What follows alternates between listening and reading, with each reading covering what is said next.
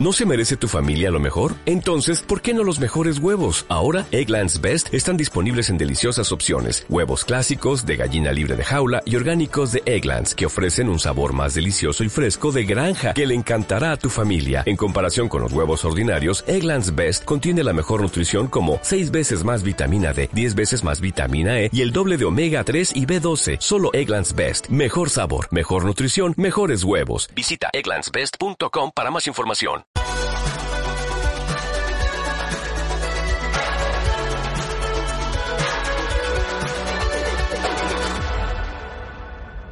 Hola a todos y bienvenidos a Ingeniados TV de nuevo. Hoy vamos a hablar de una nueva constelación. No quiere decir que, se haya descubierto hace poco. Existe hace milenios. Lo que pasa es que eh, parece que se está creando una controversia sobre ella en cuanto a agregarla o no a la rueda zodiacal. Y es la constelación de Ofiuco, que significa portador de, serpientes o el cazador de serpientes. No te pierdas eh, el final de este vídeo porque haré una reflexión de por qué es posible que no quieran poner un décimo tercer signo en la rueda zodiacal. Porque digo yo, donde caben 12 pueden caber 13 o 14, ¿verdad? Pero vamos a hablar brevemente de la mitología de Ofiuco, que en Grecia era llamado Asclepio. Era un semidios y era hijo de Apolo y de la humana Corónide. Resulta que Asclepio desarrolló la habilidad de la medicina, gracias a su instructor, Quirón, del que hablamos en la constelación de Sagitario. El caso es que se decía que era incluso capaz de resucitar a los muertos. ¿Y qué pasó? Pues que Hades, rey del inframundo, al ver que las almas en pena resucitaban gracias a Asclepio, pues se enfadó y le pidió a Zeus que lo matara porque estaba violando el orden natural de las cosas. Y así hizo Zeus, fue y lo mató. Aún así, como homenaje a la valía de Asclepio, pues lo situó en el firmamento con una serpiente, ya que la serpiente siempre ha sido símbolo de la vida renovada o la transmutación. Por eso, en algunas farmacias, hospitales y todo lo que haga referencia a la medicina, pues veréis este símbolo, que es la vara de Esculapio, como homenaje a Asclepio. Y después de haber conocido un poco de la mitología, vamos al meollo de la cuestión. Pero antes aprovecho para deciros que si os está gustando este vídeo, os suscribáis al canal, es muy fácil. Le deis al botón de suscribir, a la campanita y recibiréis notificaciones de, los nuevos vídeos que subamos de Ingeniados TV. Pero bueno, vamos a seguir. ¿Qué pasa con, la constelación y con, bueno, con esta constelación y el zodiaco? ¿Os acordáis de que hablábamos en otro videoprograma que los signos del zodiaco eran representados por las constelaciones cuando el sol apuntaba hacia ellos? Por cierto, actualmente el Sol no apunta a las constelaciones correspondientes a los meses del zodiaco, pero de eso ya hablaremos en otro vídeo programa. Pues bien, la línea que recorre el Sol durante los 365 días del año se le llama eclíptica y es la que coincide con todas las constelaciones, por lo tanto, todos los signos del zodiaco que conocemos hasta ahora se rigen por eso. ¿Qué pasa? Pues que si recorremos esa eclíptica, como vemos en esta imagen, vemos que hay una que a pesar de que coincide con la línea, es decir, el Sol pasa por ahí, no está considerada dentro del zodiaco. ¿Y cuál es? Pues es nuestro amigo Fiuco, Serpentario, y está justamente entre Escorpio y Sagitario. Por cierto, es curioso la constelación de Sagitario, el maestro, al lado de, de el pupilo. Ahí lo dejo. ¿Pero qué dicen los astrólogos? Pues que como la Tierra es una circunferencia de 360 grados y hay que dividirla de manera equitativa para que coincidan de lleno las constelaciones, había que dividirla en 12 partes, según dicen porque es el número más esotérico, por así decirlo, y que son divisores entre 2, 3 y 4. También porque es el ciclo de la luna con el sol, cada 30 días pues tenemos una luna nueva.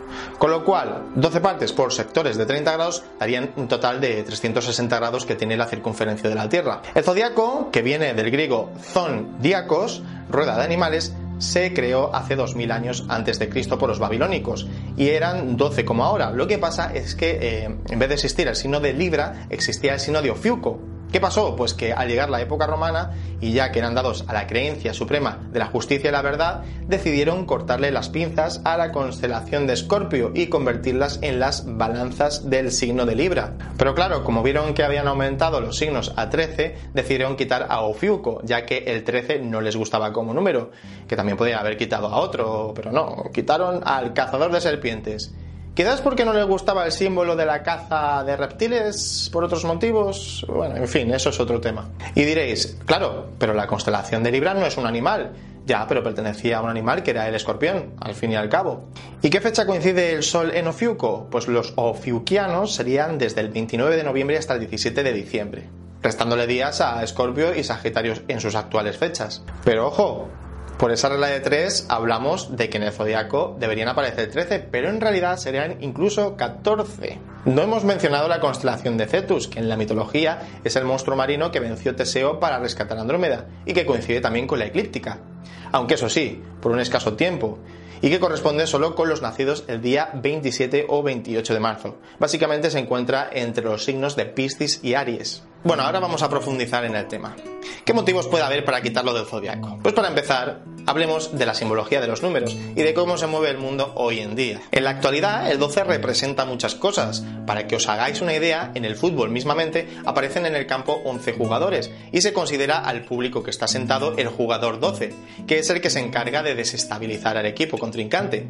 Si interpretamos eso a lo que estamos viendo hoy en día, en general, pues podríamos decir que por encima de nosotros hay ciertos grupos de personas que nos gobiernan que se encargan de visionar y manipular para que haya enfrentamientos y por encima de ellos están los que manejan los hilos de todo eso. Por otro lado, en el tarot el 12 representa el colgado, que eh, significa el sacrificio. Sin sacrificio pues no hay evolución para ellos. Parece ser que para conseguir algo hay que sacrificarse, que está bien, según el qué, pero bueno, hoy en día ese sacrificio pues consiste en bajarse los pantalones porque teniendo en cuenta todas las restricciones y las libertades que nos están arrebatando, pues parece pues que no nos queda otra que hacer eso bajarnos los pantalones y hacer lo que, lo que esa estirpe establezca en su mandato para tener una cierta tranquilidad en nuestras actuales vidas. ¿Y por qué tenían manía al 13 y al 14? Porque como decíamos, y gracias a Ofiuco, el 13 es la sanación. No es un número de mala suerte, ni mucho menos, como nos han querido hacer entender. Está más bien asociado a actos revolucionarios. Es el número por excelencia que enfrenta las injusticias divinas y que se opone a la autoridad de Dios. Porque si lo pensamos, eh, ¿quién es Dios ahora mismo? Pues todos los que están arriba, que están manipulando todo el cotarro. ¿Eso qué quiere decir? Pues que a esa estirpe no le interesa que los que están por debajo se puedan levantar y volcar el particular tablero de ajedrez de los que están por encima y prefieren un mundo donde todos somos unos borregos actuando bajo unas leyes cada vez más restrictivas, limitando nuestras libertades y haciendo que nos enfrentemos unos contra otros. Por eso en el tarot el 13 representa la muerte, pero no la muerte que implica un final. Más bien implica el portador de un gran cambio que permite el renacimiento y la transformación. Y bueno, el número 14 pertenecería al signo que debería incluirse también en esta rueda zodiacal, ¿no? Que es la constelación de Cetus, que pertenece al equilibrio. De hecho, en el tarot es la templanza. Básicamente, su significado es el equilibrio de todas las cosas, incluso mm, lo espiritual. Y bien, si lo analizamos, pues observamos que el 12, pues es el poder sobre lo que hay debajo y que provoca enfrentamientos. El 13 es la rebeldía de la lucha por terminar con ese poder. Y el 14 es ya pues el equilibrio, todo, bueno, todo está en paz y armonía. En definitiva, para ir terminando el videograma, que ya se está haciendo muy largo y no queremos que os canséis. Vemos que realmente en la historia pues se han agregado o quitado cosas según la conveniencia, pero hay cosas que no nos podrán quitar y es el ser parte de nosotros mismos y del cosmos y que tenemos que lograr que toda esa lacra que nos está acechando pues se acabe yendo por donde ha venido. Y bueno, eso ha sido todo. Gracias por haber visto el videoprograma. Me despido de todos vosotros y como digo siempre, si os ha resultado interesante el videoprograma, dadle like y comentad todo lo que queráis abajo, aquí abajo en la cajita de comentarios. Un saludo, sed buenos y hasta el próximo videoprograma. Chao. Me ha salido acento americano, videoprograma. Chao.